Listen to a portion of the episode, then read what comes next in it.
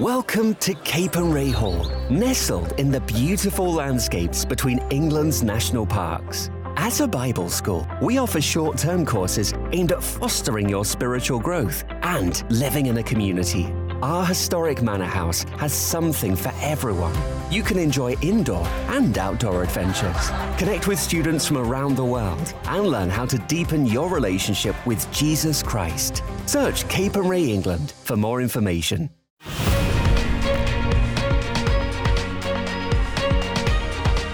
The Leadership File on Premier.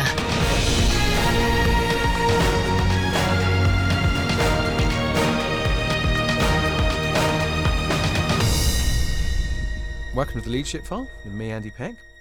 The name Winson Green, Birmingham may sound familiar to you. It was the location for the infamous Channel 4 documentary series Benefit Street, which raised the interest and emotions of many. What you may not know was that it was also the place where theologian Lesslie Newbigin ministered. Those who've studied missions will have come across his groundbreaking books, including Gospel in a Pluralist Society and Foolishness to the Greeks. Both books on the importance of communicating the gospel in appropriate language. Well, I'm joined this week by Ash Barker, who works today in Winson Green. Ash and his wife Angie are the founding directors of the Newbigin School for Urban Leadership. After 25 years as urban Christian activists and leaders based in Melbourne and in Bangkok's largest slums, they sensed a call to Winson Green to be immersed again in a frontline urban neighbourhood and focus on investing in a new generation of urban leaders. So great to have you on the show, Ash. Thank you, Andy. Thank you for having me. Really grateful. Um, so, I mean, your own journey to faith, um, obviously back in Melbourne. Yeah, yeah, I grew up in Melbourne. My my parents came to faith not long after I was born. I think cope with me really, uh, and uh, and and Mum led me to the Lord at a very young age. Um, but really, it was when I was about 18 or so that.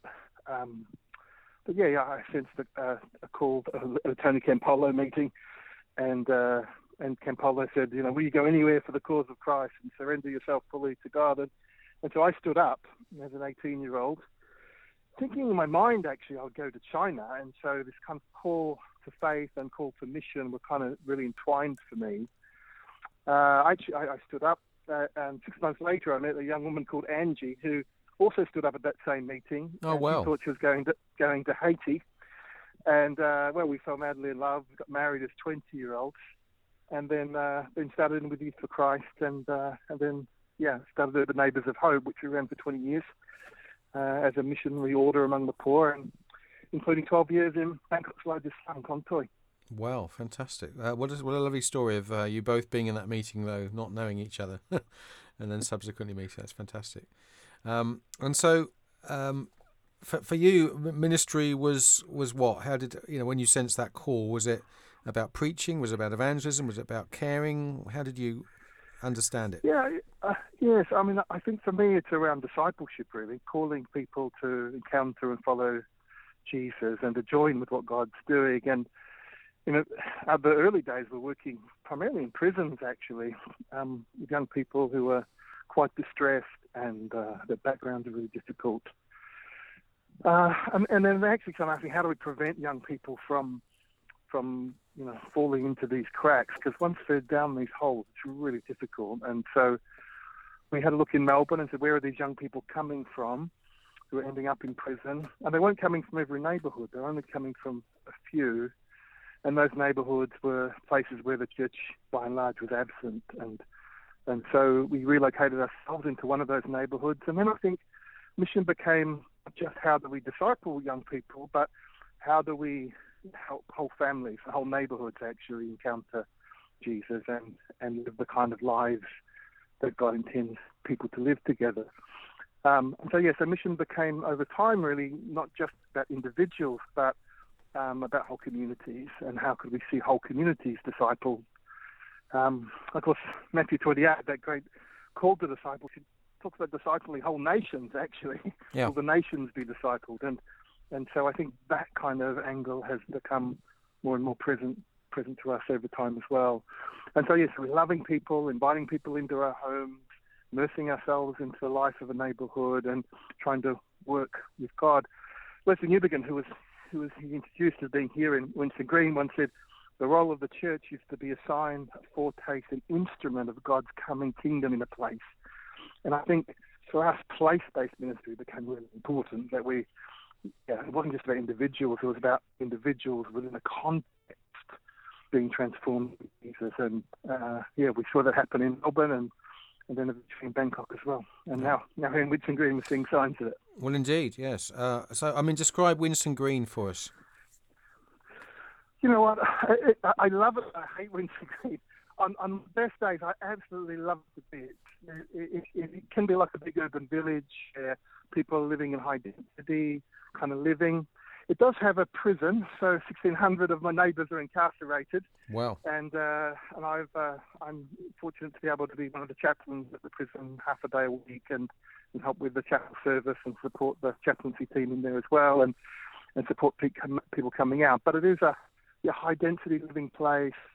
I mean, the Benefit Street documentary series showed one side of it, of um, you know, the, the, the kind of explosiveness that can happen in a place like this. But actually, day to day, you get to meet these wonderful people who are coming from Syria, they're coming from Afghanistan, they're coming from all the nations of, of the world, and and uh, are ending up here as our neighbours. And um, I, I think, I guess, the surprise has been, and the reason I hate Winson Green from time to time, is uh, just what poverty and oppression can do to people. And when you see some of my neighbours living, uh, 16 people in a two-bedroom terrace house, and uh, you know, have no recourse to public funds and are trying to trying to make a go of it, you think, well, this is not fair for people to live in these kinds of conditions. And you know what we expected that in Bangkok, in I mean, up the slum we lived there was 100,000 people in a square kilometre, um, but we didn't expect it here in the UK. We thought it would be a less intense place to live in some ways. We knew the poverty issues, and and this is where we wanted to embed ourselves, but I think both Ange and I have been hugely surprised by the nutrition of young, young people, of the lack of services and provision, the, and access to basic basic things. So yeah, so I, I love it and I hate it. And and eth- you said you got an ethnic mix. Is there a predominant ethnic background to folk, or is it is it really very you know, very uh, mixed? Uh, it's very very mixed. Um, my, my wife is based at the local primary school, and they have about 240 students there, and they have 40 languages spoken. Good gracious, man. and uh, and so yeah, it's hyper diversity, and mm. cities around the world are becoming more diverse. And uh, and certainly Winson Green is one of those places where there's actually not. Uh, you walk down the street, you'll see everything. You'll see a, a Sikh neighbour, you'll see a Muslim neighbour, you'll see uh, Buddhist and Hindu and uh, white British. You see, you see everything here. So you you when you uh, first arrived, what what were your particular priorities, and how does how's things evolved from that point? Yes, um, you know, our, our, arrival was quite difficult. I mean, Ange w- w- fitted straight into the school, but it was a school that was um, facing closure, and uh, and Oasis, which is a Christian charity and a, an academy, uh, really wants to do the heavy lifting in neighbourhoods like this, and uh, and so they took over the school, and Ange became as part of that team to try and resurrect the school, really. Um, so Ange's first involvement was was through there, and so she got to meet all the all the families and hear all the issues. One of the big dramas of of, of the school, very quickly we found out, was that that uh, students uh, there's a I think at the moment it's about 59 percent turnover rate of students each year. So um, you've got people coming for three or four months, getting really cheap rental here, and then kind of moving on. My word. And so it took us a little while to trying to find our feet about the kind of community this was. And, mm. um, and, and, my role originally actually was going to be based at a theological college, um, and that for all kinds of reasons didn't work out. And so we had, I got a job working in the prison actually, uh, and that uh, that helped us see the world uh, with different kind of eyes, and um, and then uh, eventually the Newbigin School for Urban Leadership has been formed. Basically, in the old vicarage, we were able to get access to the vicarage that wasn't being used. Um, it was just being rented out, and that rent came up, and um, and so we've been able to rent this, this um, wonderful old vicarage, you know, seven bedroom. We pack it out with maybe 200 people a week coming through for meals and for support groups and leadership training and retreats and all kinds of things here. And we live we live in Newbig. What um, the Bishop of Birmingham um, really got a vision for it with us as well. He he knew Lesslie personally, and uh, when we opened the opened Newbigin House, uh, Bishop David was um, gave the blessing, and well, it was a crazy day. We had all these animals. So one of the things we've been able to do um, to try and connect with the local community, and that really was some of our first priorities. How do we become known characters in the unfolding drama of this neighbourhood? That became a really important priority for us, and uh, we discovered that lots of people love animals. So we have alpacas in our backyard and uh, we take them over to the school, and, and neighbours literally jump out of their house wanting selfies with the alpacas uh, and with us, and we got to know people really quickly, and uh, and, that, and that was that, that was some of the start, and uh, yeah, on on the opening of Newbigin House, we had all these animals here, we had all these kids here, and John Newbigin, Lesslie's son, was there, and he said, you know what, my dad didn't want to come to be in the inner city, uh, didn't want to come to Winson Green, but he said, look, the, the church can't withdraw from the inner city, and they were looking to close down the local URC church. And he said, I'll come if no one else will come. Well, he came, and uh, and John Newbigin said, I think my dad, as I look around today and see all these people here and these animals and people enjoying this place, that my dad would feel vindicated for coming. and uh, and and I, I think that's that's kind of how we feel too. That we're building on the kind of work that Lesslie did here, and that uh, yeah, I mean, you look, you look at a place like Winson Green, you can look at all the problems, but it has a rich heritage. I mean, John uh, James Watt, the guy that you know discovered the steam engine, yes. his first factory to do that was here in this neighbourhood. Well, uh, Matthew Boulton, one of the early industrialists who helped bring about the Industrial Revolution, he was here in this neighbourhood, and so this has a very rich kind of place to, to put roots down and to connect with. And I guess that was our, our vision really. Could we be an embedded part of this neighbourhood and and grow something, you know, that would uh, that would touch the world. Yeah.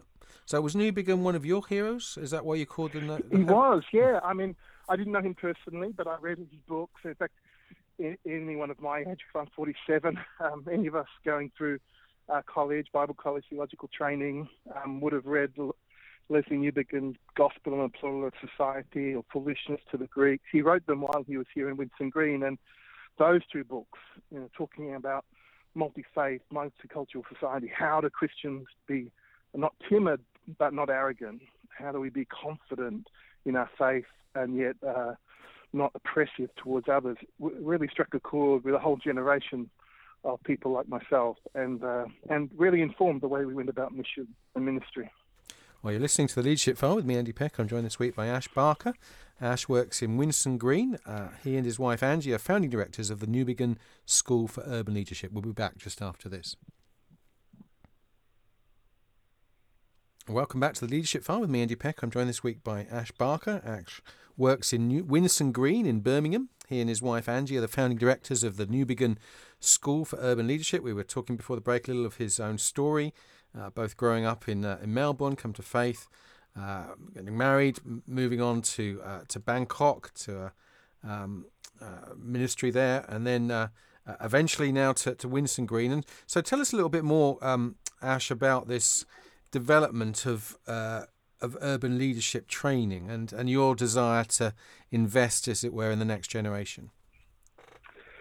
Yes, when you look around the world, you see urbanisation happening at a, at a rapid rate. Uh, um, you know, more than half the world now lives in in urban areas.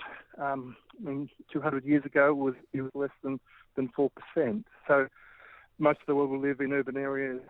Um, 75% will live in urban areas by the middle of the century, and uh, and so by and large, the kind of way Christian faith and mission has tried to engage in uh, urban areas has struggled. It's struggled in cities around the world. Um, and so I guess we look at, what kind of qualities will make a difference, and particularly with emerging younger leaders, how do we help give them the kind of encouragement they need, but also the kind of qualities they need. And three qualities have quickly stood out for us. First of all, compassion. That you need to love the people in place God's sent you to, and how do you nurture compassion? How do you build compassion? How do you avoid cynicism and being overwhelmed and closing down in, in extreme places of urban poverty? And then there's innovation. You have to keep finding new ways to do things. The old ways that may have even worked last year may not work this year because there can be a turnover of people, there can be a, a moving of things around. Factories can be closed. Anything could kind of happen uh, in, in urban areas, and uh, we have to adapt quickly and be nimble.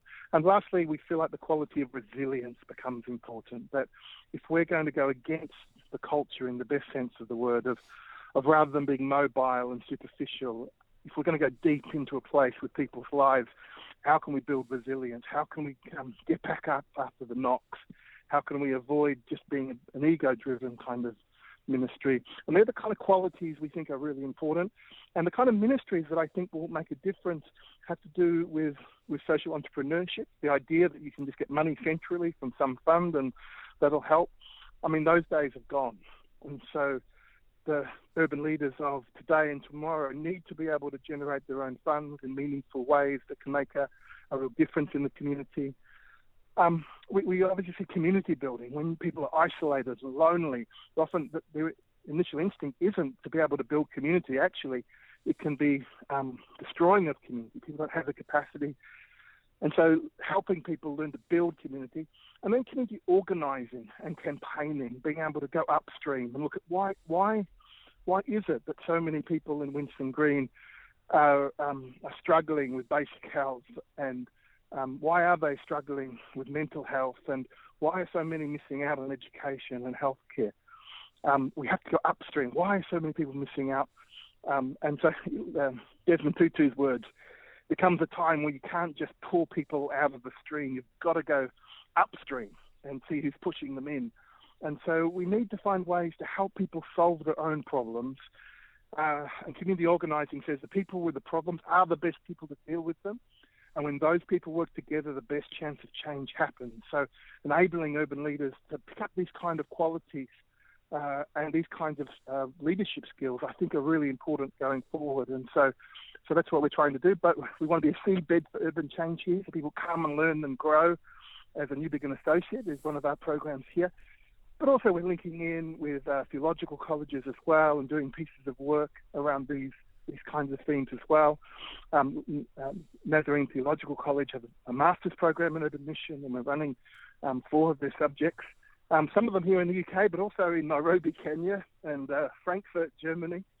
Uh, and so there's a whole lot of um, international work that's kind of going on as well, including, um, and this was kind of a surprise for us. We didn't expect this when we first arrived but supporting um, a, a, global initiative uh, called Urban Shalom Project. And so the United Nations has been looking at the future of cities and horrified, really, in so many ways.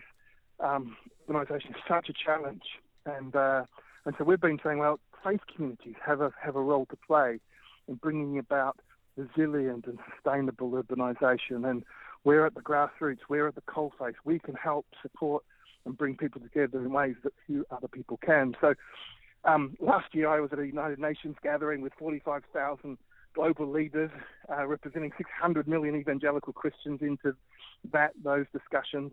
And we've been asked this year, would we run a faith communities in the cities we need uh, uh, gathering in Singapore? And so we're hosting that as well. And so we're bringing people together, I guess, diverse urban leaders, and trying to see change both from the ground up, but also from the top down in terms of the, the bigger power players and structures as well.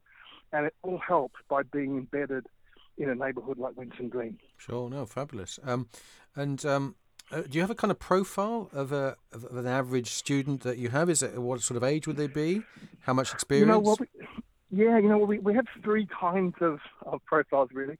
One is the relocator. Generally, they're younger, a bit like Ange and I were when we started out, and uh, we may not be from a working class or a poorer commu- you know, background, um, but we need to learn how to engage. And so the relocator is a really important kind of person who can bring bring all kinds of gifts, but also has to give up a lot, has to relocate physically, but also in terms of uh, you know mentally, in terms of how do we become connected and in solidarity and not abuse our power and our privilege.